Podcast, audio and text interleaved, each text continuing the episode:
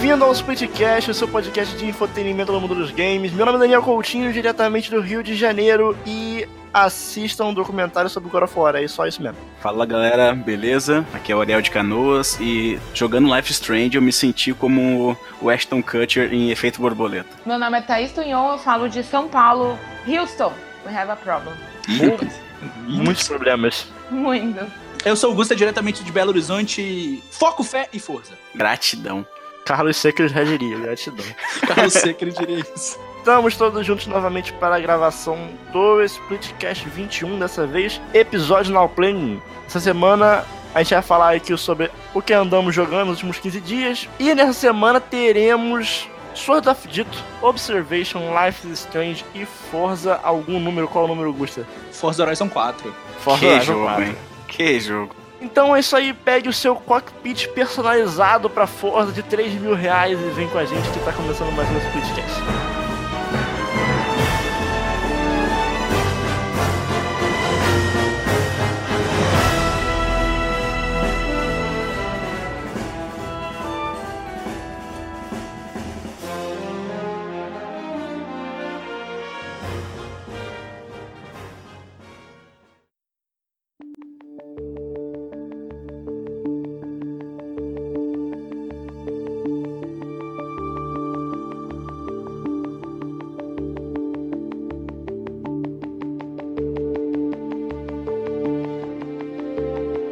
Dizem que a Microsoft não tem bons exclusivos. E isso não é uma verdade. Pode ser uma verdade em 80%, mas não é uma verdade 100%. Não é uma verdade total. Porque a Microsoft está se dando muito bem com Forza nessa geração, principalmente a- o spin-off, que é o Forza Horizon. E eu, como recentemente adquiri um, um Xbox One, né? Eu troquei no, no meu Wii U, assinei o Game Pass e pensei, por que não jogar Forza Horizon 4, já que os jogos exclusivos estão disponíveis no Game Pass? E foi uma grande surpresa pra mim, porque não que eu não achasse que eu ia gostar de Forza Horizon 4, mas porque eu não esperava que eu ia gostar tanto assim de Forza Horizon 4. E é realmente o melhor jogo do Xbox One. Vou, vou, vou jogar essa aqui, velho. É o melhor jogo de Xbox One e ele é excelente. O Forza Horizon 4 foi um jogo publicado pela Microsoft, mas ele foi feito pela Playground Gra- Nossa, pela Playground Games, que é um estúdio que a Microsoft adquiriu recentemente Adquiriu agora, né? é, adquiriu ano passado e já vinha trabalhando no spin-off. O, o Horizon, Forza Horizon é um spin-off da série Forza Motorsport, que é um jogo de corrida desenvolvido pela Turn 10 e um exclusivo de Xbox, também publicado pela Microsoft desde lá do Xbox 360 e é o grande rival de Gran Turismo. Né? Eu não vou entrar nesse mérito aqui, mas eles resolveram fazer um spin-off com a Playground Games lá em 2012, que foi o primeiro Forza Horizon. Deu muito certo, saiu para Xbox 360. Logo no início da geração a gente teve o Forza Horizon 2, tivemos aí dois anos atrás o Forza Horizon 3, e dessa vez a gente já tá na quarta edição do jogo, né? Que fica de ano em ano você tem o Forza, mas em um ano é o Motorsport, no outro é o Horizon, e vai e assim, dessa forma, né? Essa estratégia de lançar um Forza por ano, você, você não acha que pode acabar saturando um pouco, não? Ou você acha que eles conseguem realmente entregar conteúdo suficiente pra ser um jogo Trazer novo? coisa nova. Com certeza Né? satura um pouco, satura um pouco. Pode ser que sature, assim, mas não aconteceu comigo porque eu. O único Forza que eu tinha jogado na minha vida tinha sido o Forza 5. Que eu joguei muito quando eu tive meu primeiro Xbox One. Joguei muito. E eu tô até jogando ele de novo porque eu gosto desse jogo. Não, o, o Forza, ele. Ela é uma franquia assim que. Principalmente o Horizon, que até quem não é muito de jogar jogo de corrida, que é o meu caso, consegue curtir, assim. Porque ele não é tão. Como é que eu posso dizer? Pesado Simulador. como o o Forza normal. Ele não é tão simulador quanto o o Forza normal, onde tu bate no carro, por exemplo, e perde total o controle do carro, né? No Horizon. Ele é um meio não, termo entre um simulador e um É. Need for Speed. Não, o Horizon Não, ele não, é é. quase que completamente arcade. Pelo menos o É. Horizon 4. Ah, Quase completamente O- arcade. olha Assim, aí, claro- Gusta, o Horizon 4, ele ainda é o que mais puxa, assim, um pouquinho pro simulador. Os outros É, eram mais assim, de boa ainda, mais né? de boa. É porque assim, ele tem a sua dificuldade, você não pode ser um manezão que vai só acelerar e vai e o jogo é totalmente arcade, não. Ele tem a sua complexidade, ele é um jogo mais fácil de você pegar. do Não é um Mario Kart. Não é um Mario Ele, Kart. ele te dá opções, na verdade, né? Tu pode Cara- jogar ali na, no seguro, não se arriscar muito e zerar de boa, mas pode investir mais aqui. também. Nem Gran Turismo, nem Gran Turismo e nem Forza são jogos completamente simuladores. Eles são muito amigáveis pra quem tá chegando lá e quer pegar. Quase todo mundo conseguia jogar Gran Turismo no PlayStation. É bem de boa jogar. O Forza também, ele, tipo, o Motorsport, no caso, ele tem um milhão de opções para as pessoas que não são tão habituadas a jogar jogo de corrida, que não joga seriamente, que não tem copy kit, que só quer jogar um jogo de carro. Então, assim, ele, esses, todos esses jogos são acessíveis. O Forza Horizon 4, ele não é diferente. Ele não é tão sisudo igual o Motorsport, que é mais sério, que tem aquele clima de competição, aquela coisa. Horizon, ele é um festival. O festival Horizon, Sim, todo, sim. Ano, todo ano eles fazem um festival em algum canto do mundo. No primeiro é nos Estados Unidos, no segundo é na Itália, o terceiro é na Austrália e o quarto agora é no interior do, da Inglaterra. Me corri se eu estiver falando bobagem, tá? Ah, porque eu não joguei, eu joguei o Forza 2 e, e o 3, né? Não cheguei a jogar esse 4. Mas é legal de tu ver durante os Forzas que tu meio que joga com o mesmo personagem, né? Desde o primeiro, alguma coisa assim. Não, não. tu entra o- os como um piloto, não? os personagens, o, tipo assim, o personagem do primeiro Forza, ele é meio que um NPC ali, sabe? Ah, ele- eles falam, ah, esse personagem participou do Horizon de tal edição e, e- e não sei o que, e fez isso, fez aquilo. Uhum. Ah, essa personagem aqui, ela participou do, da segunda edição, aí faz referência lá ao festival que aconteceu no segundo jogo, que é lá no sul da Itália, e coisas do tipo. Eles vão fazendo isso, e provavelmente no Forza Horizon 5 eles vão fazer uma referência ao personagem que você joga no, no 4, que é um personagem que você Uhum. cria, que pode ser tanto um homem quanto uma mulher, e você tem uma opção muito grande de personalização de roupa pro seu avatar. Você pode colocar luvinha, você pode colocar roupa de galinha, você pode colocar smoking, você pode colocar casaco, você pode colocar boné, vestido. Então ele te dá a opção de muita coisa. E o Horizon, diferente da série Motorsport, que é um jogo de corrida que é mais focado em ligas e essas coisas. O Horizon, ele é um jogo de mundo aberto. Você tem um mapa, o mapa é grande, ele é explorável, você tem coisas pra explorar. Tem uma coisa que é muito legal que eu gosto, que tem até também nesse Need for Speed Payback, o último que saiu aí, que é caçar carros que estão escondidos no mapa, que estão em garagens escondidas. Mas geralmente você é diz ele ser aberto meio, meio Burnout Paradise? Total. É, um mapa total que você vai pro canto que você quiser, cara. Meio Need for Speed Underground 2. Mas aí você tem missões? Você tem as corridas, você participa do. Ah, tá. Rola meio que do- um, que um modo carreira ali, né? Mas é uma O Festival Horizon, ele é uma competição É, tu, gigantesca. vai, tu vai crescendo na competição ali, né? E ela tem e ela tem várias etapas, várias modalidades. Você tem a corrida de estrada, que você Uhum. tem carros determinados para aquele tipo de corrida. Você tem as corridas off-road, que você tem carros para aquele tipo de corrida. Não quer dizer que você não possa chegar lá com uma Ferrari, mas ela vai patinar, então não é indicado. Você tem carros para aquilo. Você tem o cross country, que é o que eu menos gosto, que você geralmente usa umas caminhonetes, uns carros de roda muito grande. É meio que na montanha. Eu não curto. Eu não, não gostei muito dessa modalidade. avião também, né? Não, até agora, até agora não. Não Mas apareceu nenhum desse tipo? Ah, tá. Eu vou chegar lá que tem mais coisas também. É, Wait. você- Is that a Diddy Kong Racing Motherfucker reference? É, exato. você tem você tem as corridas de rua. As corridas de rua eu acho maneiro, porque vale tudo. Chega uns malucos de caminhão, uns caras de caminhonete, Gente, violência Os total. malucos de Ferrari, os malucos com uns carros clássicos do James Bond, enfim. Então tem na- nas corridas Chega o de rua. Deacon na moto dele. Chega o Deacon na moto, o CJ de bicicleta. É uns negócios assim mesmo, sabe?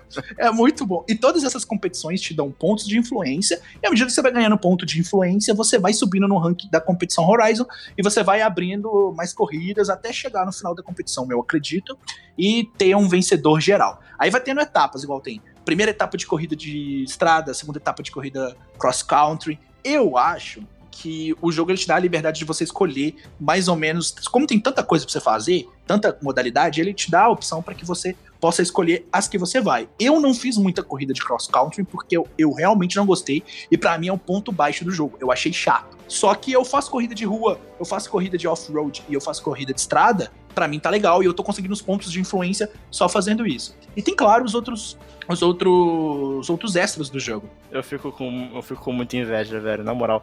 Porque eu, eu, eu- eu gosto muito de jogos de corrida, cara, e Forza parece. É muito Assim, bom, cara. Se fosse. Se eu tivesse Xbox, provavelmente Forza seria a minha franquia favorita de jogos de corrida, sabe? Pelo que eu vejo. Olha, e- olha, cara, tipo, eu não zerei o Forza Horizon 4, mas ele tá, ele já tá ali entre o meu top 3 de jogos de corrida que eu mais gosto de todos os tempos, assim. Ele tá junto Uhum. ali com o primeiro Gran Turismo e o Need for Speed Underground 2. São dois jogos que eu Uhum. gosto muito. Então eu não, sei- eu não sei onde ele vai estar depois que eu zerar. Eu sou um cara que sempre gostou, tipo, mais desses jogos de corrida mais arcade mesmo, sabe? E não me adaptava a esses simuladores. E o Forza é uma franquia, cara, que eu me vi, assim, interessado em jogar. Joguei, gostei pra caramba, assim. E, bah, fa- faz falta um jogo de corrida estilo Forza no, no PlayStation. É que no, no PlayStation, a gente. Eu ia até trazer o Need for Speed Payback. Eu ainda vou falar dele no podcast. E eu vou falar por que, que eu acho ele um bom jogo. Só que lá no é, Tem PlayStation. bastante gente que elogia. Lá no PlayStation falta. Você tem uma falta muito grande de opção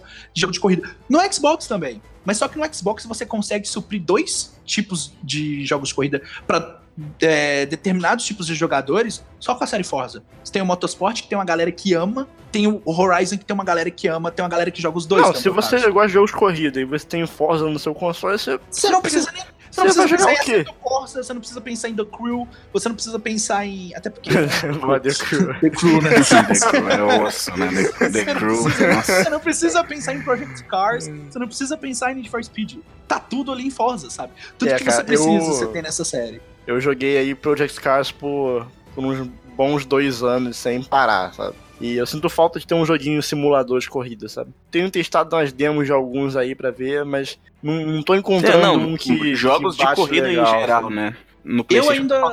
corrida bom, de Eu ainda, vou, modo. eu ainda vou comprar o Gran Turismo Sport, até porque eu vi que o preço dele, base, abaixou bastante, então ele tá baratinho. E eu vejo muita gente que, que joga jogo de corrida, tem canal no YouTube e outras pessoas falam que o Gran Turismo Sport que foi lançado é muito diferente do Gran Turismo Sport de agora, que é um jogo totalmente diferente, que eles continuaram dando suporte, que o jogo melhorou 400% e que é um Gran Turismo que a gente conhece e que é realmente um jogo de qualidade. Mas eu não posso falar porque eu não joguei. Então, eu ainda quero comprar, ainda quero jogar, e se realmente estiver bem diferente, eu vou ficar muito feliz porque é uma franquia que eu gosto muito. Só que, por enquanto, eu tô focado nos Forzas e eu tô, assim, pensando já. Eu tô gostando muito do Horizon, do, do 4. Eu tô pensando em pegar o 3 pra, pra jogar depois que eu, que eu jogar Horizon 4 e o Motorsport 7. Porque dá pra achar esses jogos baratinhos. Uma, uma vantagem do Xbox One é que os jogos ficam baratos muito rápido. Porque tem menos demanda. Você tem muita gente com PlayStation 4 aqui.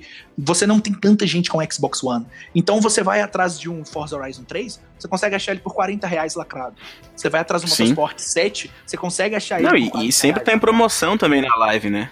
Sempre tem. pro- Na live é mais caro. Game Pass, né? Na live é Não, mais na caro. live é mais caro, mas ainda assim Sim. é mais Não, cômodo, né? Mas se você, se você procurar uma mídia física, você vai achar num preço, num preço legal. Você, além de ir atrás dos carros que ficam escondidos no mapa e você pode Uhum. pegar eles, você pode é, recuperar esses carros e correr com eles, que são carros lendários, você também tem um- um- uma modalidade lá que você participa como dublê de um filme. Então você tem que dirigir o carro ali pra umas cenas do- Uau, de um filme que eles estão filmando. É bem Maneiro. legal. Nossa, é que bem, legal. é bem legal, cara. Bem legal. Mas aí você precisa, por exemplo, é... tem um roteiro a seguir, por exemplo, fique em segundo até os 10 segundos finais e passe pra primeiro colocado. Gera- geralmente. Ah, igual o Ariel falou, ah, tem o, a questão ali do, do, do, do caça. Tem uma lá que é um helicóptero. Você tem que, tipo, seguir o helicóptero. Aí você tem que seguir ele por uns dois minutos. Aí tem uma outra que eu fiz que eu tinha que pegar um carro clássico e eu não podia sair de jeito nenhum da estrada.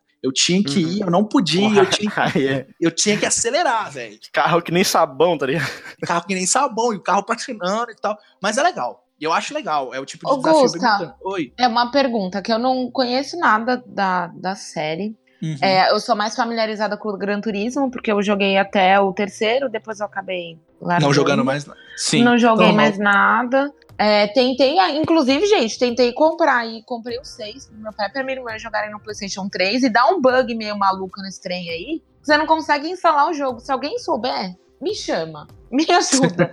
porque ele dá bug, ele dá bug e não instala. Então, assim, é meio triste. Mas no caso do, do Gran Turismo, a gente tem as licenças para serem tiradas. E daí, depois que a gente tem essas licenças, a gente pode participar de alguma Das corridas. de algumas corridas que precisam Isso. dessa licença, conseguir Uhum. dinheiro e comprar mais carrinhos, certo? Uhum. E depois arrumar o carrinho e coisas do gênero.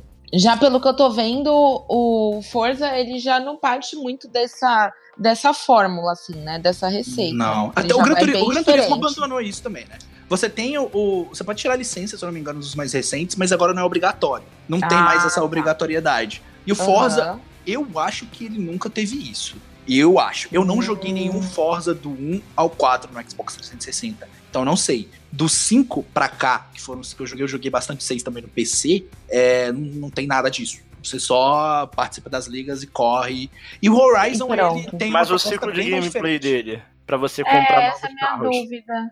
Pra comprar novos carros. Então, à medida que você vai progredindo no jogo, as corridas vão ficando mais difíceis, as pistas vão ficando mais difíceis, e os competidores, como eles são drive avatars, pra quem não Uhum. sabe o que é um drive avatar, o drive avatar é como se fosse um fantasma de um jogador real. Os Ele, jogadores se- estão ele simula como o jogador joga, né, Gusto? como o jogador joga. E eles pegam ali a galera que tá melhor ali, ranqueado, e coloca lá no jogo contra você. Então você vai competir contra drive avatars mais difíceis.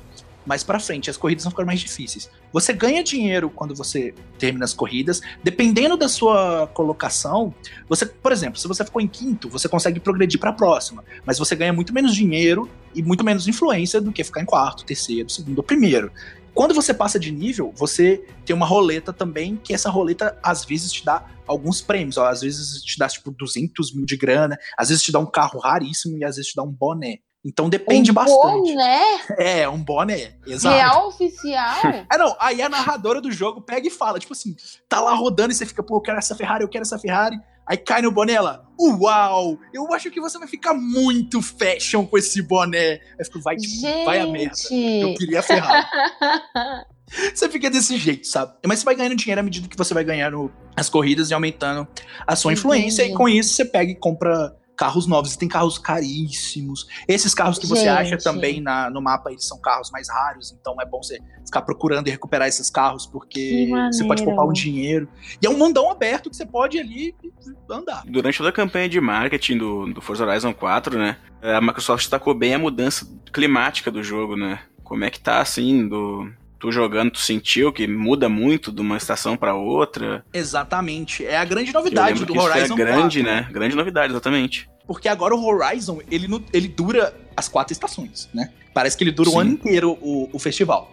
E você, tipo, você tem as competições de primavera, você tem as competições de verão, inverno e outono. E quando Uhum. você passa, você atinge um número de influência e passa para a próxima estação, é, as competições elas vão mudando um pouco. Então, assim, se você correu em uma pista lá no verão, você pode correr nessa mesma pista no outono. Só que no outono vai estar encharcado, vai estar uma coisa diferente, a pista vai estar patinando um pouco mais. No inverno vai estar cheio de. de, de Mas essa passagem neve. de tempo é em tempo real? Não, não é. No Você, tipo, inverno. você atinge, você atinge um número de influência e você passa se você quiser. Inclusive, você pode Entendi. fazer corridas que você deixou pra trás lá na primavera e fazer no verão. Você pode fazer. Eu sempre achei que isso aí fosse, tipo, se você jogar o jogo em, em janeiro, vai estar uma estação, né? Se eu jogar o Não. jogo em, em Seria, abril, vai seria estar. maneiro. Seria Pô, muito maneiro, maneiro. mano. Seria muito maneiro. Microsoft. Pô, tipo, ó, olha aí, ó. update de inverno, aí agora é tudo inverno. Aí, pô, Pô, seria ah, maneiro. Que nem no, que nem no GTA V. Que nem no GTA V, que quando o jogo saiu, tava perto do Natal, eles fizeram um update e a cidade Sim, ficou, sim. tipo, nevando, sabe? Foi legal. Sim. Olha, o, Microsoft, ouve esse podcast aqui, que as ideias, Porra. elas são As boas. ideias estão chegando. A Microsoft não sei se ouve, mas a Nintendo A Nintendo ouve, é. O já descobrimos que O Ângelo já provou pra gente. essa semana aí disponível Clu Clu Land. Qualquer um pode jogar agora, descobrir um maravilha. Pois é, você viu Ela que ouviu? doideira? Ouviu o nosso, ouviu o nosso episódio sobre os anos 80 da Nintendo com o Ângelo e resolveu realizar o nosso sonho de Cluckland aí, né? Em Augusta, no inverno, inclusive, tem corridas onde o rio, né? Que nas outras estações tinha um rio, virou pista também, né? Tu, tu consegue correr por cima do rio, né? Lembro que até Você no, consegue- no sim. trailer de lançamento mostrava isso, né? Na Você primeira consegue correr, tipo assim, porque muda, né? Então, assim, num lugar que tinha um rio, agora é só pedra de gelo. Então você consegue Sim. passar ali por cima. E tem essas mudanças e, e elas são mudanças que elas vão impactar no seu gameplay na pista. O foco de toda a campanha foi, foi essas mudanças climáticas e os gráficos do jogo, né, cara? Que acho que são os gráficos mais bonitos do, do Xbox One, né? É muito bonito os gráficos do, do Xbox One. Eu não sei se é o jogo mais bonito, porque eu ainda acho o Gears 4 um jogo muito bonito. O Halo 5 também é um jogo muito bonito. Mas eu, eu acredito que o Forza Horizon 4 esteja entre os cinco exclusivos mais bonitos do, do Xbox. E sobre as estações, é muito legal, de verdade. Muito legal mesmo. É um bônus a mais. mas se não tivesse também, eu acho que não ia fazer tanta falta. O Forza Horizon 4 ele tem muita coisa para fazer, ele tem um mundo muito grande de diversos tipos de corrida, tem algumas que vocês vão achar chato, tem como personalizar o seu carro do jeito que você quiser, e uma coisa muito legal é que a comunidade ela cria designs para os carros. Então você pode ir lá procurar, ver um bacana e colocar no seu carro. Isso, isso é legal também. Tem aquele carro do Pop Team Epic? Tem, mano, tem. Tem. Porra, Embora quero. eu seja muito então, preguiçoso eu... para fazer isso, eu admiro esses jogos que deixam o jogador fazer fase, sabe? Olha, olha no, eu vi o um maluco meu... que fez o fez o Fiat Uno com escada em cima, porra. Hum, é, no forno de olha, firma, né? Olha no meu Instagram que eu postei, isso é no Motorsport, no Motorsport 5. Eu tenho um carro da Hyundai que ele tem uma pintura de Pokémon, velho. Uma pintura de Pokémon? Exatamente. É tem um Gengar. Tem um Tóquio, Gengar. Né? Tem um Gengar, cara, no, carro, no meu carro. Do Hulk. Ah, mano, eu só queria poder botar um adesivão atrás. É, foi Deus quem me deu. Fácil é falar de mim, difícil é ser eu. Maravilhoso. Uma, uma, uma, foto do Neymar atrás, assim, com 100% de Jesus, né? Então, assim, Forza Horizon 4 provavelmente é o melhor jogo que o Xbox One tem. Eu tô muito empolgado pra continuar jogando ele. Forte, hein? Quando, não, é forte, mas é verdade. E quando eu terminar de jogar, eu vou atrás do Forza Horizon 3, porque eu tô curtindo muito esse negócio. Eu tava com saudade de jogar jogo de corrida, assim como o Daniel, eu gosto muito. E tem, tipo, umas duas gerações que eu não consigo gostar de um. Só gostei, sei lá, do Gran Turismo 6, e foi isso na última geração, e mais nenhum. E agora, pô, eu tenho uma infinidade de Forza legal pra jogar. Vou, vou, vou jogar Drive Club, tá? Mas falam bem do Drive Club. Não, cara, não, cara. Eu joguei, não é, não.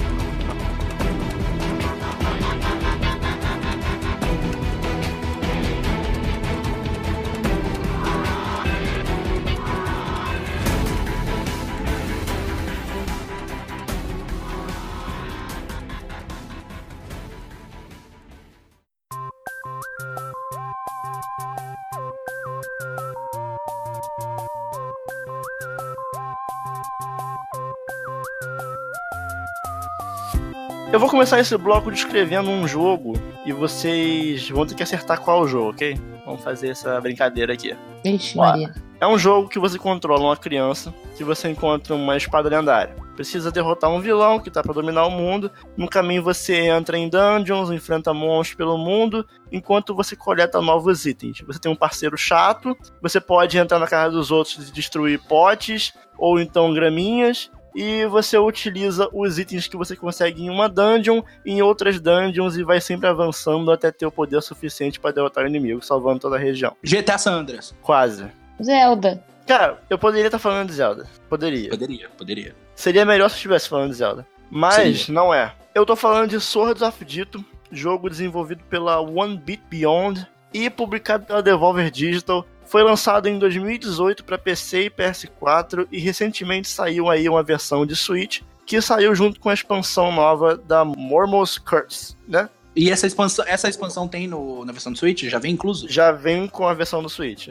Ok. E, e aí tá disponível gratuitamente para as versões de outros consoles que já tinha antes. Ah, é de graça, Porém, legal. Não sei porque o jogo não tem para Xbox One, enfim. Ah, pode PC, ser que PS4 e Switch. Tomara sim. que sim. A história do jogo é bem simples, tá? Não vou perder muito tempo com ela. É, porque ela, a piada dela é ser simples, sabe? Porque basicamente existe uma bruxa que ela dominou o mundo, ou tá pra dominar o mundo. Você encontra a espada lendária de Dito, tá? E você tem não é alguns é dias. Poderia ser. E você tem alguns tem dias para se preparar e enfrentar ali a bruxa para salvar o mundo. Se você não consegue, se você morre nesse processo, passam-se 100 anos até que o próximo escolhido encontra a espada e se torna o novo, o novo herói que vai tentar derrotar a bruxa. Então ele funciona nesse ciclo. Toda vez que você morre, se passam 100 anos, um novo herói surge para derrotar o mal. Então, assim, é. Você joga com a. Meio que o protagonista do jogo é a espada, sabe? Quem tá usando ela são heróis que você vai usar durante o jogo. Esse conceito é bem legal, mas vamos lá. Eu queria muito gostar desse jogo de forma unânime e vir aqui falar que todos devem jogar e que esse jogo é maravilhoso. E por que eu queria dizer isso? Basicamente porque ele é lindo. Muito a bonito. arte, a arte dele é maravilhosa. O jogo ele é muito carismático. Ele possui um timing de humor ótimo, tirando um personagem específico que eu vou comentar depois mais pra frente. Uhum. Mas assim, nem tudo na vida é como a gente quer. Esse jogo ele tem problemas que eu não posso deixar passar e além de ter também qualidades que eu também não posso ignorar. Então eu vou basicamente colocar na mesa aqui as cartas de qualidades e defeitos do jogo e você decide se vale a pena ou não. Por que que eu digo isso? Porque eu tenho certeza que existem pessoas que são apaixonadas por Swords of Dito. Você pode ser uma delas, entendeu? Eu já vi pessoas viciadas nesse jogo. Então, eu posso ter me incomodado com problemas que outras pessoas não se incomodariam. Acho importante deixar bem claro todos esses problemas que me incomodaram e você bota na mesa se você se incomodaria ou não, se vale a pena ou não o jogo pra você. Pra começar, o primeiro problema de Swords of Dito é que o jogo ele é um roguelike. O roguelike? É mesmo?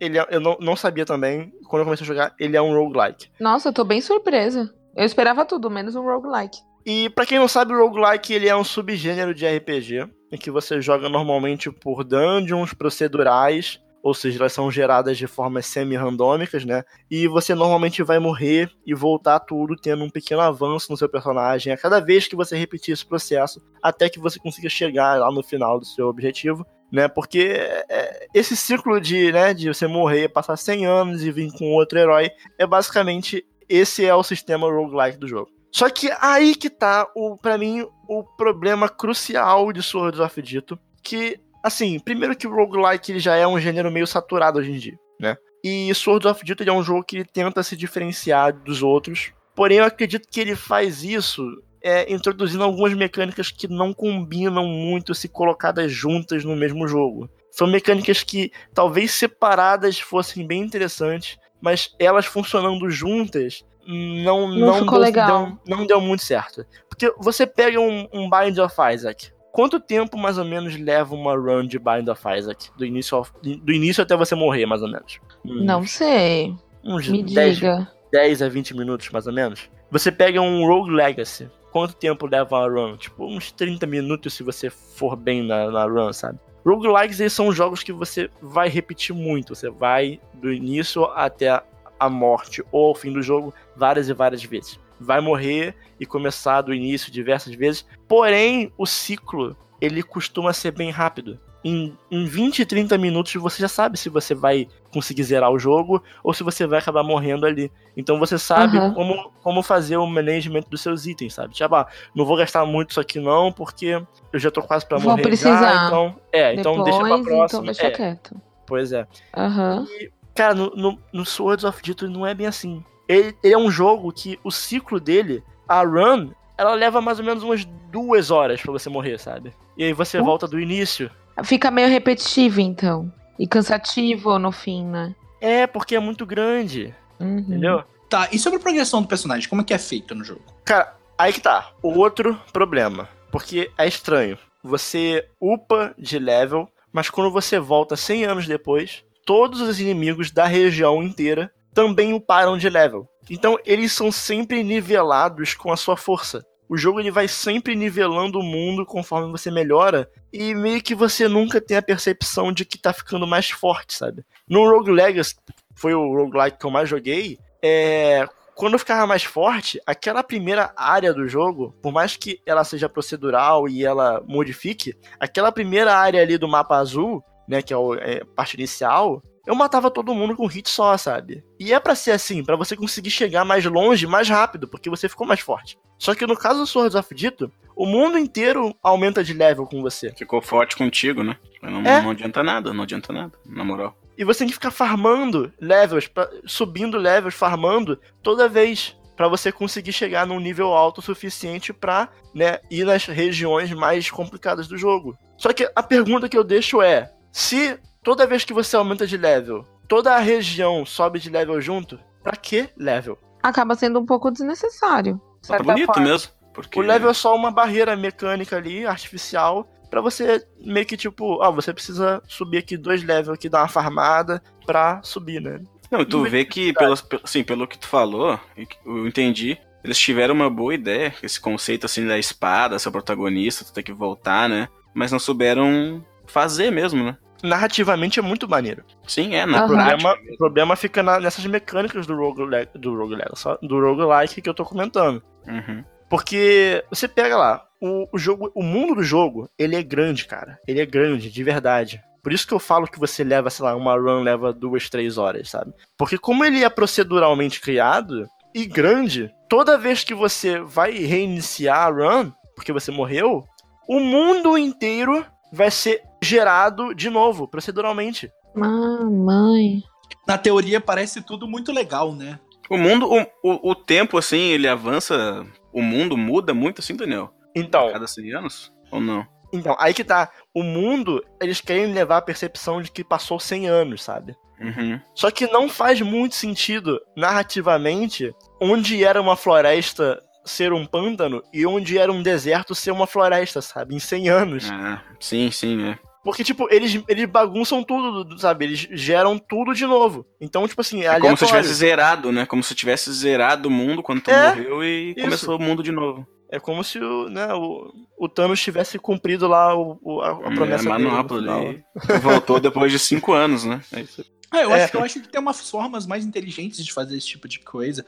Acho que se de repente os personagens se esquecessem de tudo que tá acontecendo na narrativa e zerasse só a memória, poderia ser mais interessa- interessante, o mundo continuaria fixo. Não sei porque eu não joguei, mas poderia ser a solução um pouco melhor, né? Faria um pouco mais sentido. Sabe qual seria uma solução boa narrativamente e mecanicamente? Você deixa o mundo todo fixo, sem Uhum. ter alterações procedurais, e algo que eu vou falar mais pra frente, que são as dungeons, dentro delas você há, há modifi- é, ter modificações procedurais, entendeu? Uhum. O que o mundo se mantém todo, você pode criar até um mundo maior, sabe? Porque como você vai ter várias vidas, você vai poder cada vez conhecer um mundo maior e maior e maior, sabe? Sim. Encontrando várias dungeons. Só que não, só que você sempre tem que ficar explorando o mundo todo.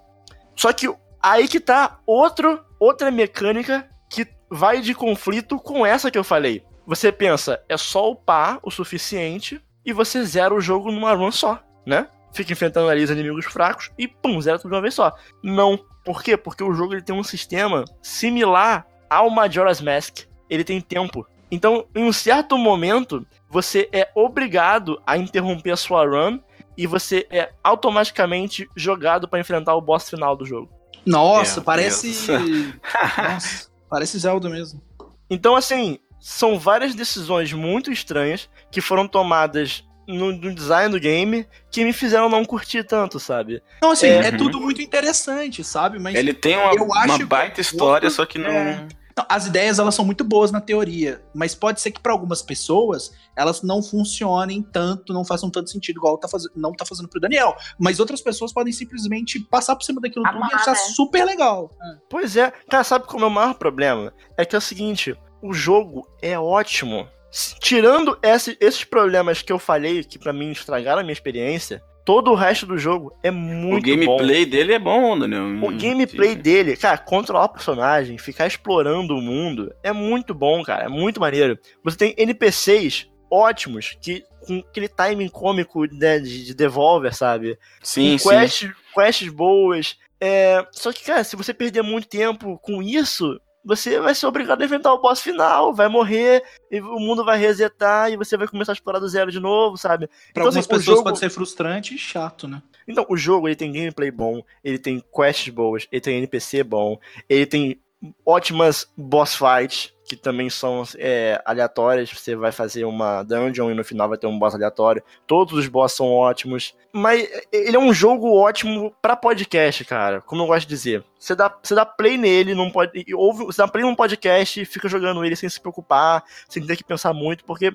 Principalmente pelo fator farm no jogo, sabe? Porque como você precisa enfrentar o boss final, você sempre tem que upar de nível. Então, por mais que você tenha conseguido chegar nas dungeons, pegar os itens que você precisa, porque você meio que, tipo, tem duas dungeons principais, toda a run, e em cada uma dessas dungeons tem um. É, é- é uma toy dungeon, né? Que você pega um brinquedo. Esse brinquedo é uma arma que você vai utilizar pra enfrentar um boss final. Tudo no jogo ele é bem ambientado, assim, como se fosse infantil, sabe? Você tem, tipo, a, a pistola é uma arma, tipo, a Nerf, sabe? É tudo bem como se fosse infantil, com a temática. Então, assim, você faz essas duas dungeons, pega os itens e. Só que mesmo assim você precisa farmar de level, sabe? Porque senão você não tem poder o suficiente pra enfrentar o boss final. Então, pra mim foi muito difícil é, avaliar esse jogo, porque ao mesmo tempo que eu tava gostando muito de jogar ele, tinha certos momentos que aconteciam essas coisas de eu ter que enfrentar o boss final, ou então voltar tudo do início, e eu ficava muito frustrado, sabe? O jogo é bonito, o gameplay dele é ótimo, os chefes são ótimos, as quests são ótimas, mas essas mecânicas de roguelike, infelizmente, quebraram ele um pouco. É, ele deveria ser um jogo linear, como Zelda, que ele tanto se inspira. Se ele fosse com isso é, de Zelda, né, tendo suas próprias dungeons, do início ao fim, sabe? Eu poderia dizer tranquilamente que ele é um jogo essencial para todo mundo jogar, e talvez entraria até no meu top jogos do ano, sabe? Porque ele é muito Sim. bom de jogar. Mas enfim. Daniel, uh, sobre os personagens, né? Uh, tu disse que a cada 100 anos troca o personagem. E mas uh, tipo, então a espada, ela tem uma personalidade, alguma coisa assim, ou ela é só uma espada? Não, não. A espada é só uma espada, ela não tem personalidade. O, o protagonista também não tem personalidade. A hum. única coisa que fala por Isso você aí. no mundo é um personagem que ele é como se fosse a Navi do Zelda, sabe? Que ele é meio que um Sim. besouro. Só que, tipo, ele meio que assim, imagina um personagem que é uma sátira da Navi. Sim, sim. É. Só que ele é uma sátira sendo mais chato que a Navi, sabe? Pô. Então meio que ele não funciona muito bem pro jogo. Porque primeiro, em primeiro instante você pensa, porra, é uma, é uma sátira de nave. E aí tu acha engraçado. Mas depois ele só fica chato mesmo, sabe? Sim, aí é complicado. Então assim, Souls of Dito ele é um jogo que eu iria trazer no Allplay passado. Mas não trouxe porque eu queria jogar mais porque ele é um jogo que me confundiu muito. Eu adorei e detestei ao mesmo tempo. Ele Você tava bem afim de jogar ele, né, cara? Eu lembro. Tava super afim. Pois é, ele tem coisas ótimas, maravilhosas e coisas horríveis. Sword of Dito, ele é 880 para mim, sabe? Mas antes de você decidir levar em consideração se você deve ou não comprar, fique sabendo também que eu já sou um pouco propenso a não curtir tanto roguelike, tá? Eu não sou muito do fã de roguelike, Sim. principalmente com essas mecânicas que eu não curti muito. Mas assim, muitas pessoas adoram Swords of Dito. Se você procurar, inclusive o pessoal do Nautilus, se não me engano, adorou o jogo. Vai dar sua própria avaliação, não é mesmo? É aquela coisa, você precisa ter o seu gosto próprio já bem, bem estabelecido, saber muito bem do que você gosta e também procurar críticas e reviews de pessoas que têm mais ou menos o gosto parecido com o seu, né? E aí é o que vai te ajudar bastante a assistir gameplay e tal.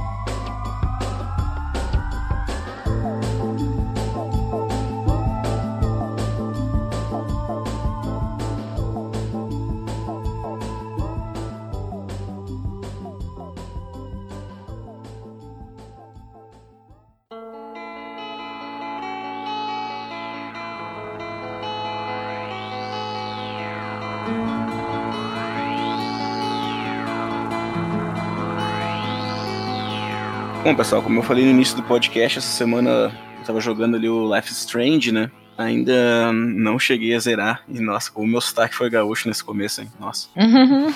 que bom! Mas seu sotaque é gaúcho. Imagina se fosse sotaque, sei lá, do Amapá. Não, mas foi muito gaúcho. Mas, cara, o Life is Strange, ele tem como a principal tema, assim, uma das coisas que a gente mais pensa na vida, assim. Quem nunca pensou em, ah, pudesse voltar no tempo e fazer alguma coisa diferente, como a minha vida seria. A gente às vezes fica se apegando muito no passado, né, cara? E o, o Life Strange, além dele tocar nesse tema, assim, de viagem no tempo, de mudança de realidade, ele toca em temas muito polêmicos, assim, como suicídio, depressão, bullying. Não, o jogo ele foi desenvolvido em 2015 pela Dontnod e foi publicado pela Square Enix. E engraçado que quando ele surgiu, ele não fez muito barulho, assim, né? Não, não se ouvia falar muito sobre ele. Não, eu só descobri que ele existia depois que ele saiu. Sim, e foi um jogo que mesmo assim conseguiu conquistar muitos fãs, né? Apesar do primeiro episódio, o jogo foi lançado em capítulos, né, para quem não sabe, e o primeiro episódio foi bem morno, assim, né? E o segundo só foi sair depois de dois meses por aí, né? Não sei se você chegou é a jogar. Uma, é, é uma início, parada Daniel. que eu acho que a Nod ela pega um pouquinho, porque ela demora muito a lançar os episódios. Isso tá acontecendo é, com o 2 também. No 2, né? Tá, tá, bem demorado, acho que até mais demorado. Tá, Algum tá você chegou a jogar o Life Strange? Eu só fui jogar o Life Strange sim. quando eu vi que ele. Eu tinha visto o trailer dele e eu fiquei, uhum. ah, é o jogo novo da galera do Remember Me. Esse pessoal faz boas histórias, mas o gameplay eles vão se complicar porque o gameplay do Remember Me não é legal.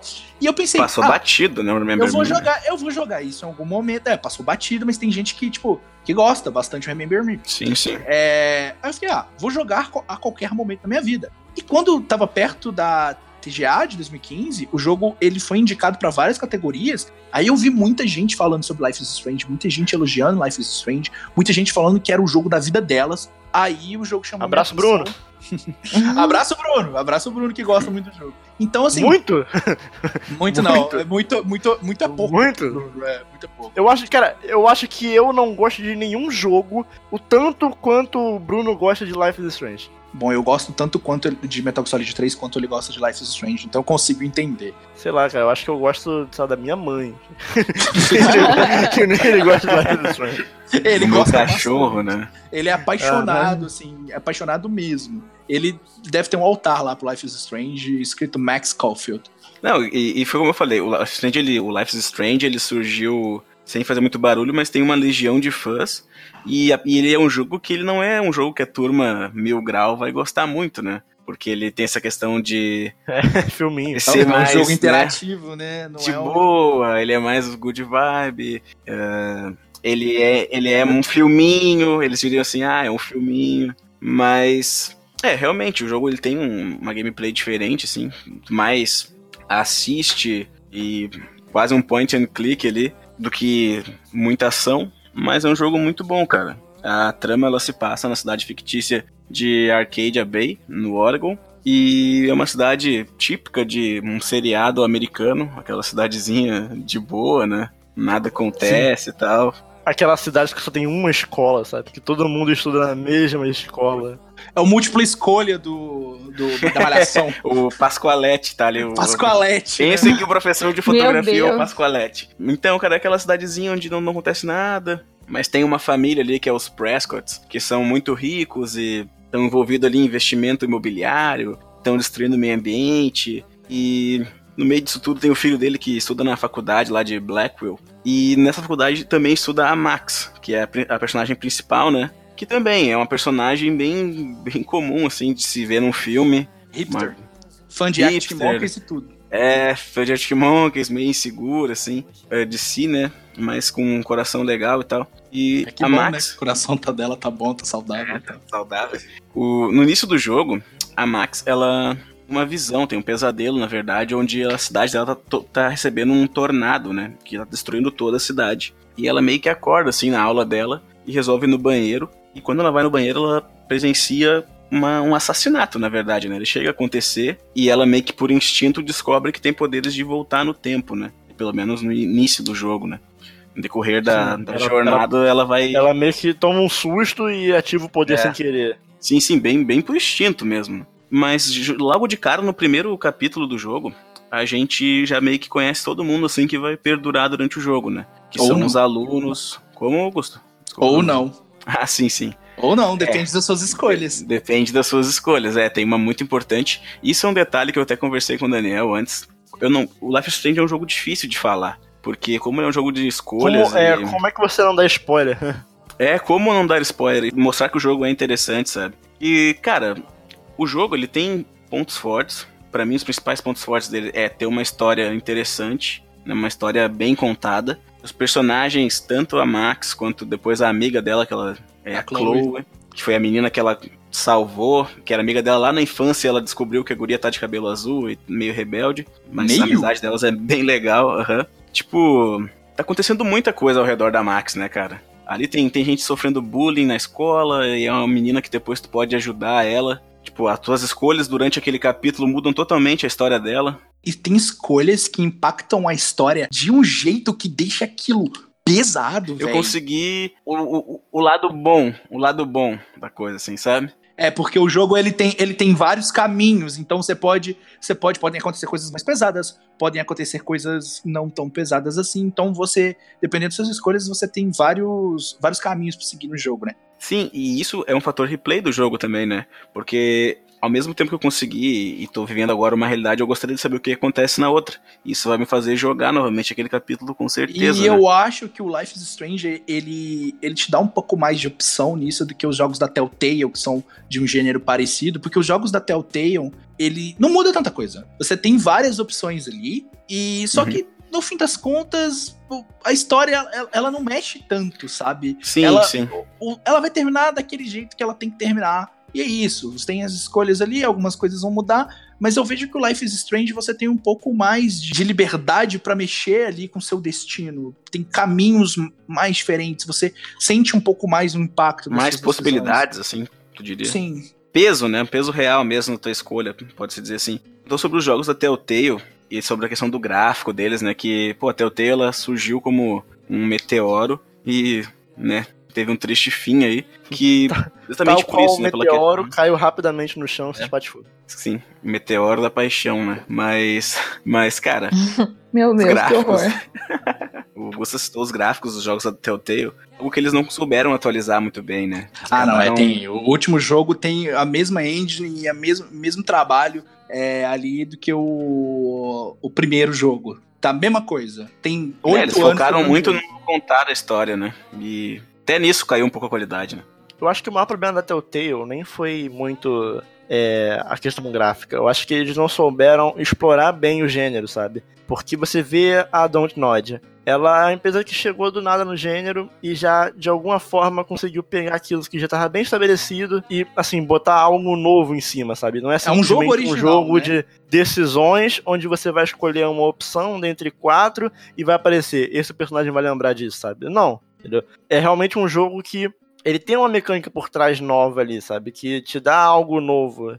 Assim como o Life is Strange 2 também traz algo novo na mecânica, que não é tanto quanto nesse primeiro, mas também é algo que diferencia dos jogos da Telltale, que ficaram muito tempo da sua própria caixinha ali, padrão, e muitos anos sendo a mesma coisa ali, com histórias boas, histórias ruins, mas sempre aquela mais do mesmo. A diferença é que a Telltale tentava trazer umas IPs muito conhecidas, e É, eu acho grande. que isso, isso foi, acabou sendo até a ruína deles, porque não tem nenhum jogo original como o Life is Strange, que é um jogo original, não é uma, é uma IP criada pela própria Dontnod, e a, a Telltale, ela pegava marcas famosas, tipo The Walking Dead, Guardiões da Galáxia, Batman, The O problema é que não- você não tem, você não tem como, você não tem tanta liberdade em cima, né? Você não tem tanta liberdade, e isso acabou sendo a ruína deles. O The Walking Dead é muito bom primeiro, The Wolf Among Us, assim, nesse gênero é um dos meus jogos favoritos, e tô muito triste porque não vai ter o segundo, o segundo ano, né, porque né, morreu o Telltale.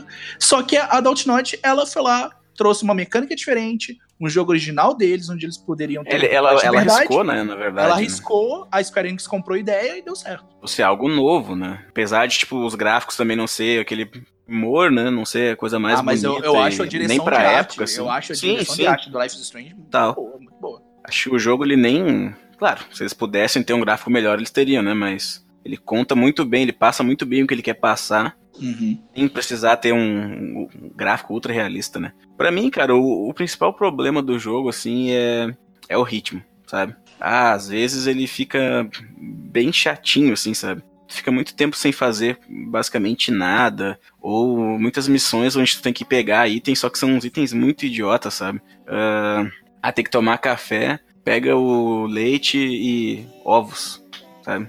Necessidade, só pra inserir alguma gameplay ali, sabe? Pra não ficar É, um. nível Heavy Rain, né? Tipo, Sim. abra a geladeira. Abra, Ah, abra a Escove janela. os dentes. Escove os dentes. Que, tipo, mais chato ainda que o, que o Heavy Rain, Decisões sabe? que importam muito em Heavy Rain. É, tipo, aí você abre a geladeira e tem é, escolha suco de laranja ou leite. Ai, ai, É, meu É Deus! aí-. Essa mecânica é muito típica de Heavy Rain. Aí tu tem que girar o analógico um pouquinho pro meio e. Ah, no Heavy Rain tem, tem umas coisinhas bem complicadas. Acho que no Life Strange eu acho ainda um pouquinho mais chato, cara, porque no Heavy Rain eu não me lembro assim. Pelo menos eu acho que é um pouco mais opcional, sabe? Mas, pô, no capítulo ali que a, a Max posou na casa da Chloe, aí foi tomar café de- da manhã e eu tinha que procurar os itens pro café, pô. Por favor, né? Tá na casa dos outros, tem que procurar os É, outros. tipo, ah, não. Pô, não, não tem por que uma missão assim. Você vê que é só pra você realmente é, a- prolongar um pouco a história, né? É, é, Pra não, exatamente. pra, não ser, pra não ser só realmente um filme, pra ser algo interativo. É, mas eu acho que é aí que, que ele se perde, sabe? Porque. E deixando bem claro que esse é um defeito, mas que não estraga nada sem experiência. O jogo ele é bom, sabe? Ele é muito bom. Só que ele poderia ser um pouquinho melhor se eles não ficassem quebrando o ritmo da história, que quando ela quer engrenar. Acalma, calma um pouquinho aí. Pra mim, é o Life is Strange é o melhor jogo desses narrativos que eu joguei. Sim, melhor sim, que Heavy é muito Rain, melhor que Wolf Among Us, melhor que Detroit, melhor- é o melhor. Ah, melhor que o Detroit, eu já não sei. Não, mas tá isso. Essa questão assim de incomodar. Acho que no início ela é bem tranquila, assim, sabe? Aham. Mas é que chega, tem, tem uns capítulos assim que, sério, tu fica só olhando pras paredes, lendo o papel, e isso é um elogio que eu tenho que fazer, os papéis, todos com legenda em português, muito bem. Fica sem, tipo, muito tempo assim de bobeira. Poderia ser um pouquinho mais rápido, sabe? O jogo quer engrenar, e aí eles vão lá e Aproveitando que você falou isso, o Swords of Dito não tem nada em português, é tudo em inglês. Então, Ah, se você tem vacilo, que né? saber, saber inglesinho. Como o Daniel comentou, ele, ele é um jogo, na minha opinião, ele é muito bom. Ele tem uns defeitos que pra mim são leves. Acho que a maioria das pessoas já jogaram, porque ele não é um jogo novo. Eu que sempre Saiu na PSN postergando, Plus, assim. saiu É, na tipo- live, eu acho, porque é muito fácil de jogar ele. Uma vez eu até É barato, comecei a sim. jogar ele, e aí eu dropei no primeiro capítulo. Tipo, era um jogo que eu sempre ia meio que empurrando com a barriga, assim, sabe? Mas ah, agora eu vou jogar, porque eu sabia que a história dele era legal. E é um jogo que eu indico, assim, pra, pra quem ainda não jogou, jogar, dá uma chance, porque, como eu disse, ele. Jogo legal, tem uma história legal, ele lembra um pouquinho ali uma série americana, ou uma malhação, se você gostar mais de malhação, né? É, mas os valores, assim, que ele passa, o jogo ensina, ele tem muitos valores que ele fala, muitos temas polêmicos, como citei no início ali. E eles abordam de forma bem né? sensível no jogo. Sim, não, não, mas eles não sensível, romantizam. mas não eles são, é, eles, são na, eles são na medida.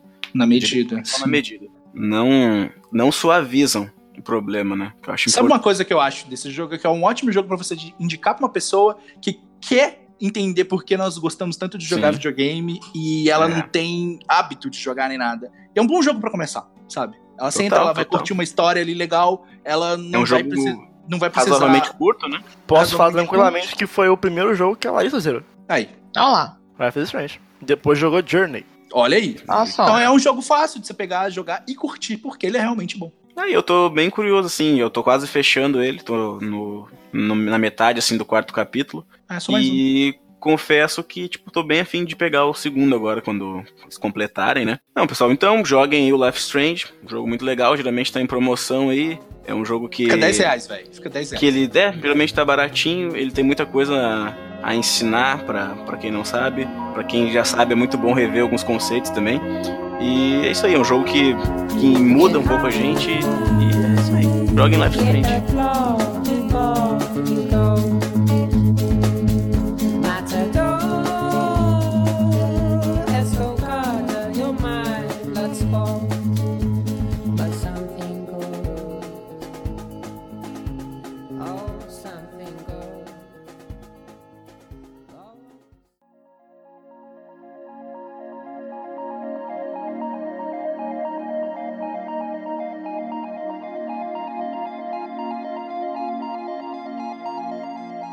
Bom, galera, eu vou trazer pra vocês aqui um lançamento recentíssimo. Recém Saiu ontem. saído do forno. Saiu Ontem, ontem, ont- on- ontinho. Ontem. É, se você, se você estiver ouvindo esse podcast no dia do lançamento, dia 22 de maio, tomara que não atrase, porque senão eu tô falando dado aí. Imagina, atrasa um dia. Mas enfim. Mas Pode E acontecer. o jogo saiu dia 21 de maio. Que é uma maravilha, né? Exatamente. E o joguinho é o Observation, que é um sci-fi thriller, que, pra quem não sabe muito bem, o thriller é o suspense, né? A música do Michael Jackson. Não, é suspense. Assim, assim, Pode ser a música do É, Michael Jackson também é. sabe?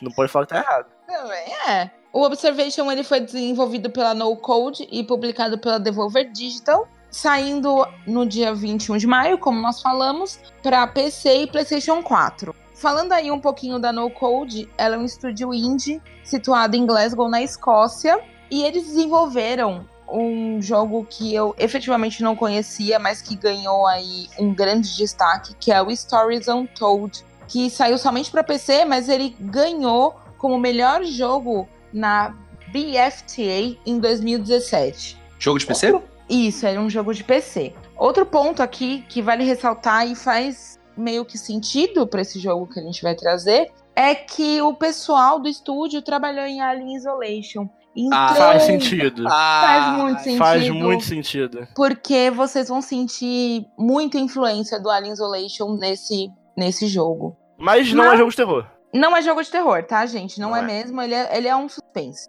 Ele é um suspense, suspense. É um suspense bem feito, inclusive. É um, um belo suspense. Quem não gosta de um Porra. suspensinho, né? Bom demais. Mas, Me bom, Deu vontade de ver vários filmes. inclusive, ainda por cima falando em filmes, tem até, se você assistiu Alien o Oitavo Passageiro, você vai sentir aí muita influência, inclusive.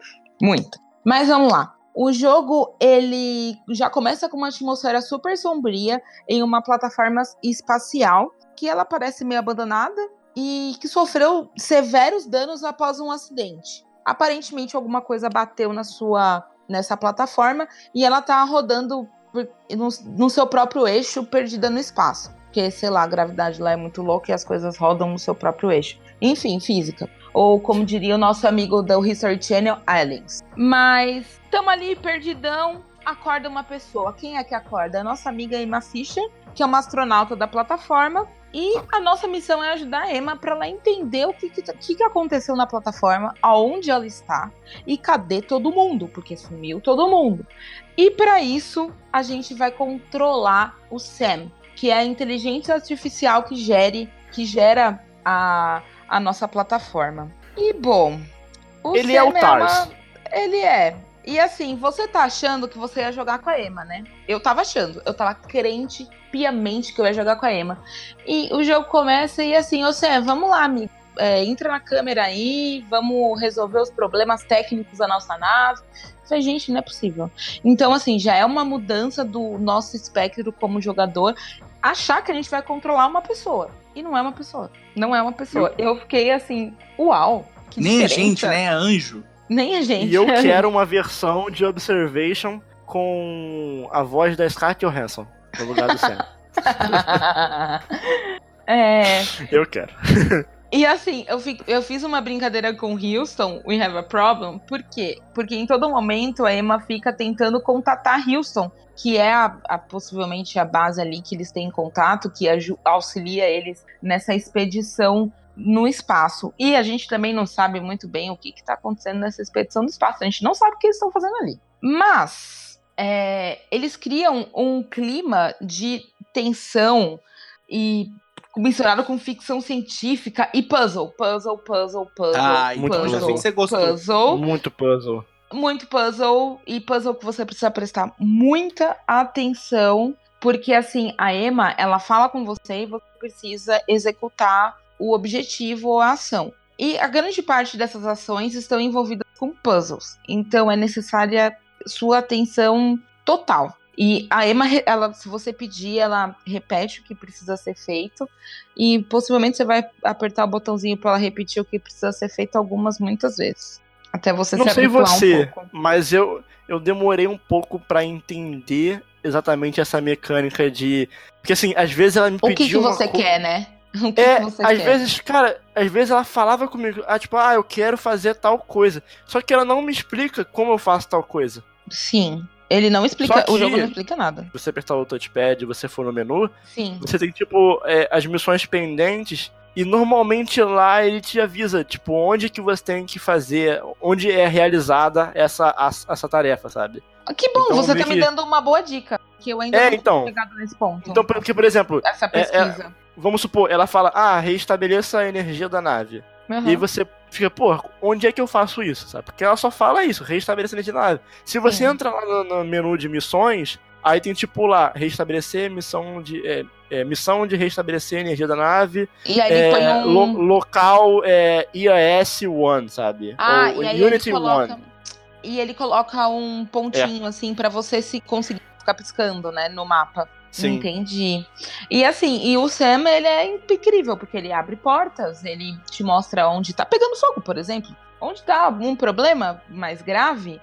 E o Sam tem uma peculiaridade assim muito interessante, porque além de da parte das câmeras, ele também se materializa em uma esfera. Como funciona o Sam, na verdade, né? Ele é a inteligência artificial que tá ali dentro da nave. Então, a Emma contata ele e, e pede para ele executar algumas ações. Por microfone. Falando. É um microfone. Falando. Ela faz uma ação ah, no tipo, computador. Ela tá o tempo todo na nave, isso eu quero saber. Tipo, o Jarvis. Ela precisa acessar um computador, pelo que eu entendi muito bem, não é uma coisa muito livre. Ela acessa um computador e chama o Sam. Oi, Sam, tudo bem? Tal, não sei o que, blá blá blá, Ruvels. Olha, eu quero que. Eu preciso investigar alguma coisa que está acontecendo num terminal X.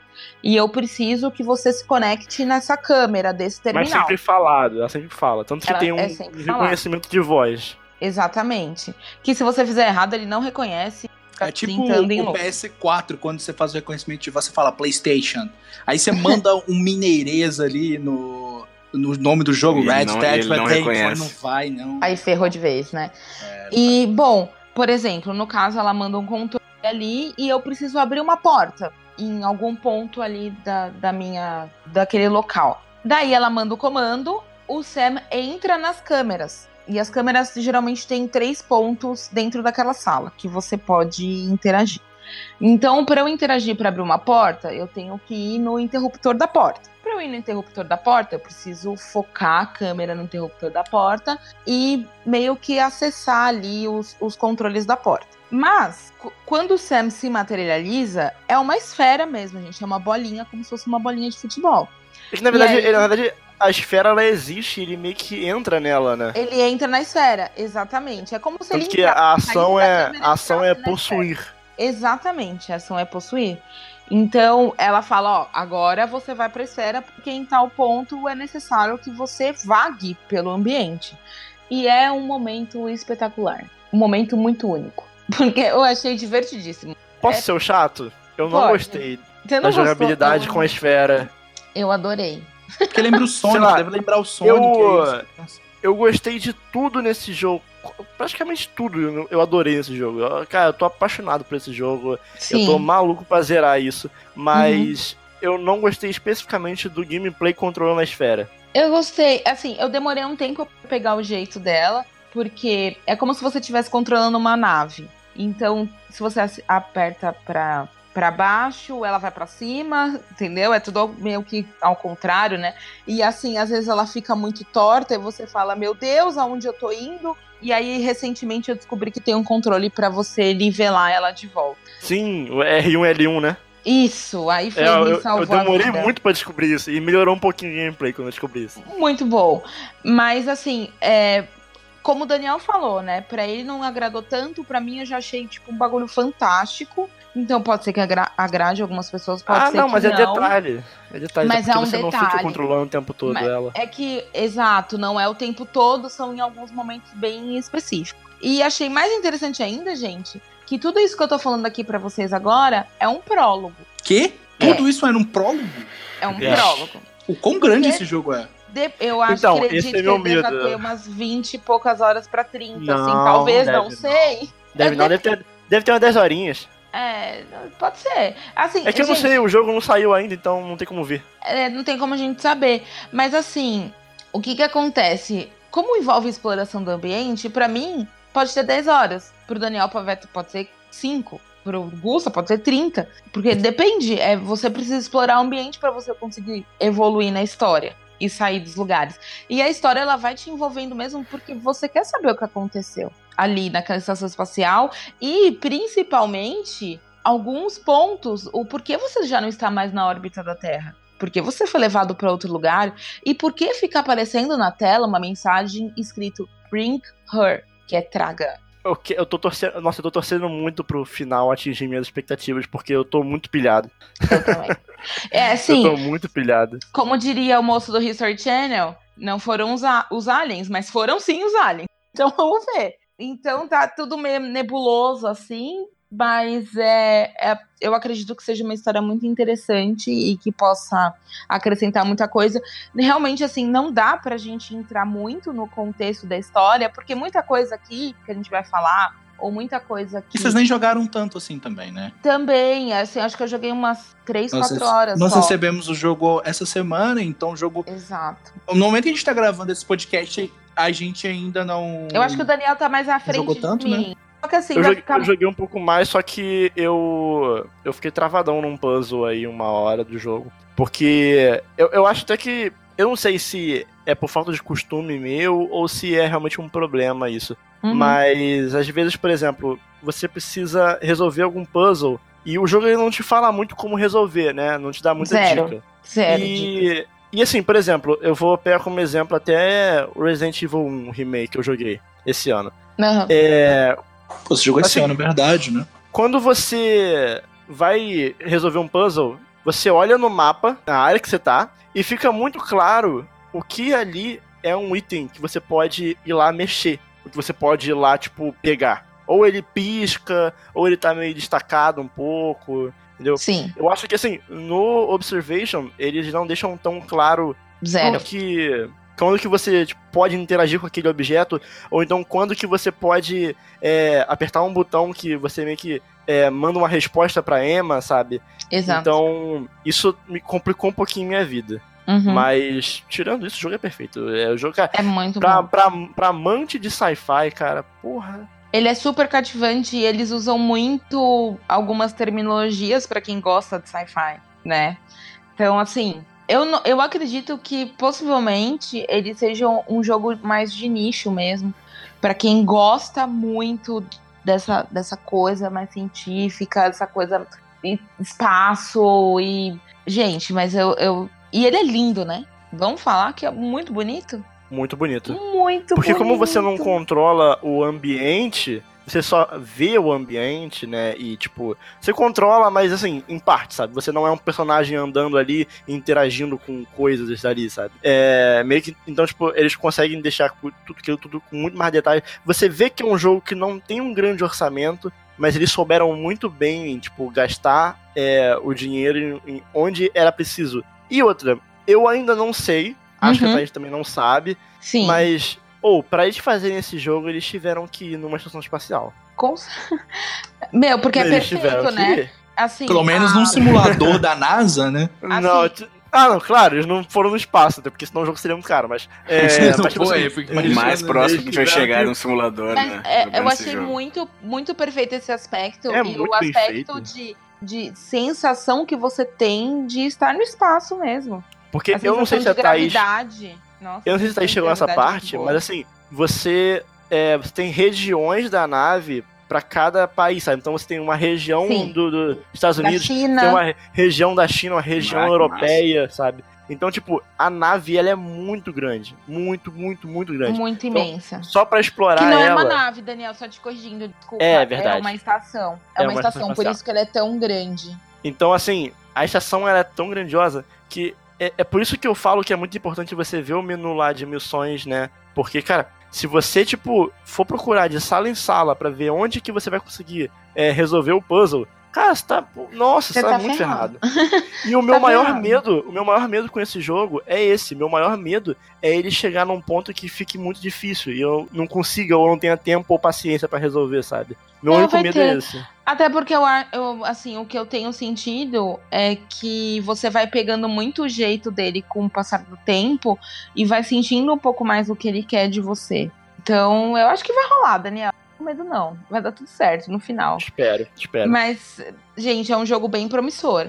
Assim, pelo pouco que eu senti. Infelizmente, não dá pra gente falar muita coisa dele, porque se a gente começar a falar, vai ser tão spoiler, sabe? Algumas coisas que Não, ele não, começa é. a aprender, algumas coisas que ele começa a fazer, alguns lugares que você vai. Então, é mais um jogo, assim, que a gente vai dar uma pincelada mesmo, pra vocês sentirem e verem se é a sua pegada, se é o que você Tipo, tá afim. Algo do prólogo é spoiler.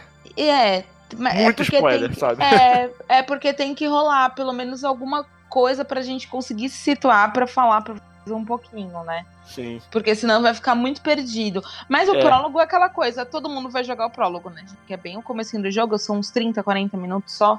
Foi só um spoilerzinho de bem de levinho, assim. Coisa muito pequena, assim. Ah, foi não, tão é. E, e também não, não entre- não entregou a surpresa. Não entregou a surpresa. Não, não entreguei a Quem surpresa. não prestou atenção nem pegou. Exatamente. Mas é.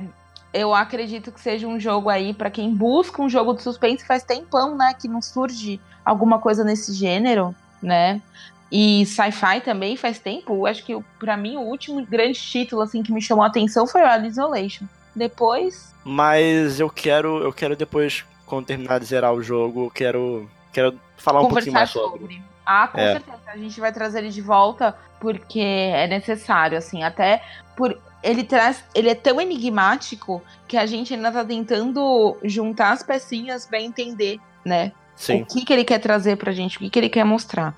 Mas eu achei muito único, de verdade, é um jogo muito único e pra amante de sci-fi é um prato cheio. Não, não, me deu vontade de ver Eu tudo acredito lá. que tenha uma grande influência, na verdade, mas eu senti mais influência mesmo é, para quem assistiu Alien o Oitavo Passageiro. Porque Ah, a não, nossa. eu, eu, eu vejo, eu vejo influência de gravidade, eu vejo influência de Alien, eu vejo influência de. Ah. Eles pegaram tudo O- desse filme. Nossa, é legal porque eu gosto muito de Interstellar. Assim, eu sou, eu sou muito fã do Christopher Nolan. Gosto dos Esse filmes jogo é que ele faz. maravilhoso. É, gosto muito Esse de é Gravidade. É um filme que eu tenho um arrependimento muito grande de não ter visto em 3D, porque parece que é um dos três filmes que o 3D compensou ao longo desses anos todos de filme 3D. E só de vocês estarem falando que esses filmes são grande referência pra esse jogo, eu já tô animadaço pra jogar. Não, Augusta, eu esse não jogo- gosto de puzzle. Mas é, ele conseguiu Augusta, pegar tudo. se esse assim. jogo, se esse jogo ele fosse só um filme, sem a parte de, de jogo dele, ele já, já seria um filme foda. Com certeza. Mas, ó, só pra fazer uma, uma comparação, por exemplo, pra quem viu o Alien Oitavo Passageiro, é, a Ripley, ela conversa com a inteligência artificial da nave, é, falando assim um pouquinho por cima. Por exemplo, tem um momento que ela tenta entender por que, que a nave tá prendendo ele, o porquê que ele- é, o que que tá acontecendo ali.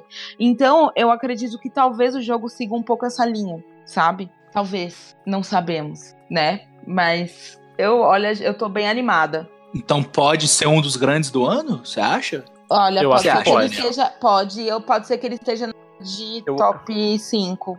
Tem potencial, né? Tem. Vai depender muito de como a, a narrativa vai, vai, vai rolar. E vai Uhum. depender muito, tipo, se ele não tiver um problema muito grande lá mais pra frente, sabe? Uma mecânica nova que estrague alguma coisa, sabe? Até, Mas até o, do vai- que ele vale a apresentou até dizer. agora, Hum. do que ele apresentou até agora, da parte que eu joguei, é, eu diria que eu tô assim. Porque o jogo, ele, ele meio que. Ele não é dividido em capítulos, mas se você for jogando, você vai percebendo que ele tem uma. Uma Sempre- divisão.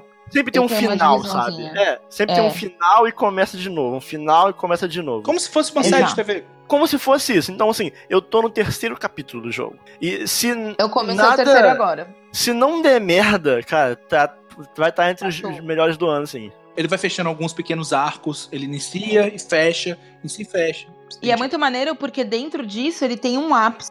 Que é tipo, você fala, nossa, caramba, olha o que os caras fizeram, como, meu Deus. E aí ele termina e recomeça com uma outra parada, assim, fala, meu Deus, uma, no- uma novidade agora. É, é. Ele tem esse- esses pontos, assim, eles têm usado isso muito bem pra te manter bem ligado. É o famoso joguinho que o Ariel já que a gente vai pro trabalho e fica pensando nele. Parâmetro do Ariel. O jogo que a gente vai pra faculdade, vai pro trabalho pensando no Celarial de qualidade. Vale lembrar também, assim, que quando a gente tá no Now Play, a gente não tá falando do. Às vezes a gente já zerou o jogo, mas às vezes já é só uma as primeiras impressões gerais. É. E é no andamento. caso desse jogo. A gente ainda tá rece- jogando. Ah, é? A Não, gente, a gente se no recebeu final ele, do jogo. é, agora, né? Então, assim, o, no momento que esse, que esse podcast tá saindo, o jogo saiu um dia antes, sabe? Então, é. É por, isso que, é por isso que eu falo. Se no final Joga um do pouco, jogo terminar a história e, ah, não, era tudo um sonho da Emma, aí a culpa não é minha. Eu tô culpa falando é que eu joguei até agora. Exatamente. e assim, na verdade, eu sinto que talvez a gente consiga atualizar mais pra frente, talvez sobre mecânicas ou alguma coisa mais É, interessante. porque Mas a história em si, se a gente falar muito, vai spoiler tudo e vai estragar totalmente a experiência. Eu, se eu fosse um pouquinho mais inteligente pra puzzle, eu até faria live, mas eu sou muito burro, demora muito, então. Não. bichinho. É que você precisa. Eu falei pra você, você tem que fazer um intensivão no Survival Horror que você vai tirar de letra os puzzles. Inclusive, esse foi um joguinho assim. Words of Dito enviado pelo pessoal da Devolver. E é isso. Vamos lá entrar nesse universo novo do sci-fi.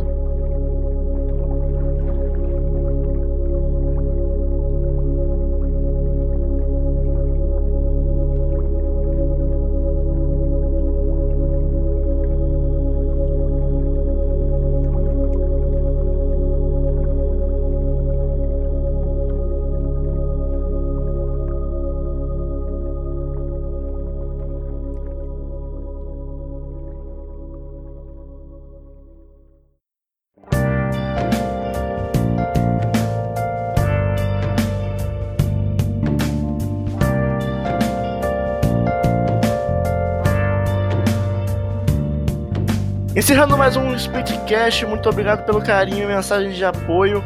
Meses atrás eu pedi isso pros ouvintes e venho aqui pedir de novo. Se você gosta do Splitcast e quer que o projeto cresça e a gente continue produzindo mais e mais, apresente o Splitcast para um É. amigo. Né? É, me- é melhor, é o melhor palavra. presente que vocês podem dar pra gente, né? Se cada um apresentar para um ou dois amigos, a gente Um bem. amiguinho. Tá ótimo já. Um A amiguinho. gente, a um gente amiguinho. alcança a primeira muito, meta, depois a gente dobra a meta, né?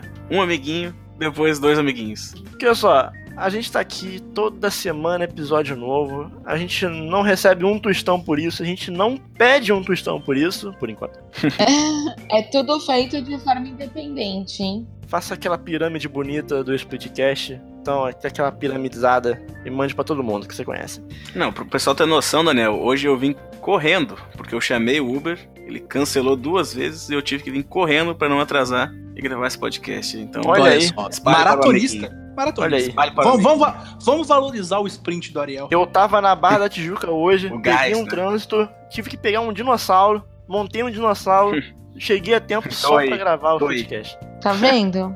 é essa a comprometimento. nossa vida? Entendeu? Ou então o quê? Ou então eu sonhei porque eu fiquei editando vocês falando Nada de disso, Crisis nada disso aconteceu, né? A gente vai Isso dormir aqui uma hora da manhã é... Alguém tá em coma e tudo é um sonho. Mas antes que vocês vão longe demais com isso, você pode enviar a sua cartinha, entrar em contato conosco por contato arroba splitcast.com.br. Mande lá sua sugestão, dúvida, crítica ao jogo. Você pode encontrar a gente em arroba splitcast underline, tanto no Twitter quanto no Instagram. Na descrição do episódio tem as nossas arrobas pessoais. Não sei se vocês perceberam, mas eu parei de falar porque. Ah, são quatro arrobas, preguiça. E se você seguir os podcasts no Twitter, você vai eventualmente chegar na gente lá, porque tá toda hora a gente lá. E além disso, você vai pode ver na descrição do episódio e também na torre de controle. O Splitcast toda semana sai na torre de controle, sempre um pouco antes. Então, você fica dando F5 lá na torre de controle que vai sair o Splitcast mais ou menos por volta de 11 horas, meio-dia, toda quarta-feira. Isso não acontecer algo, né? Claro. Mas aproveitando, acesse a torre de controle, fique por dentro das notícias de games. Equipe maravilhosa lá atualizando sempre com notícias fresquinhas pra você. E fiquei Só sabendo por aí. Gustavo, Gustavo, vem cá. Eu tô aqui. Chega Oi. mais perto. Chega mais perto, mais perto. Mais Tô chegando, tô chegando. Fiquei sabendo por aí, assim, olha só, eu não sei se pode contar ainda, tá? Mas se não puder, não fala pro Felipe não, tá? Deixa só entre Não a vou. gente. Tá. Ok. Eu só falando, tô falando pra vocês só isso, tá? Tá. Eu acho até que acho até que acho que não tá gravando não. Não, Mas não tá, eu, não. eu fiquei sabendo que vai ter live na E3. Olha, eu não Tá posso falar, não posso falar muito, mas eu acho que vai. Vai ter live na E3. A E3 vai, a cobertura vai ser gigantesca Que isso? e vai ter que live isso. em todas as conferências. Ó, Eu acho que vai ter Que cobertura momento. completa da torre de controle. E além disso, eu acho que vai ter também live stream pré-E3 também, fazendo todas as expectativas das conferências. Vai Assim, ter muita coisa. Eu tô chutando, eu não tenho informações em relação a isso. Não, o que eu acho- estou, o que eu estou dizendo É um palpite, aqui, né? O que eu estou É, eu dizendo chutando. aqui pode ou não ser verdade. Fica aí a cargo da interpretação de vocês. Talvez eu esteja lá ao vivo também transmitindo a direct da Nintendo pela torre de controle. pode acontecer. Talvez eu esteja na conferência da Ubisoft também. Não sei. Talvez. Será que o Gustav vai estar puxando o saco de Final Fantasy VII? Não sei. Talvez, Mas assim, talvez. Vamos Talvez. ver. tal- talvez você possa me encontrar também na live da Ubisoft pra mais um Assassin's Creed. Será? Pode Será que a acontecer. gente vai estar lá comemorando que vai ter um novo Prince of Persia? O... Olha Ai. Não sei. não Continuando, pra finalizar o programa de hoje, Thaís Tunhon, a Olha. música de encerramento. Quanto tempo? tá até com Bom, saudade. Eu tô. Hoje eu quero manter vocês ainda nesse nessa sensação sci-fi, nessa loucura fora de órbita. Então, a música escolhida é do jogo Alien Isolation, que é a música tema da estação espacial Sevastopol. E então é isso aí. Enquanto o Ariel não voltar no tempo e impedir a criação do Splitcast, nós somos o Splitcast e até semana que vem. Tchau! Tchau. Tchau.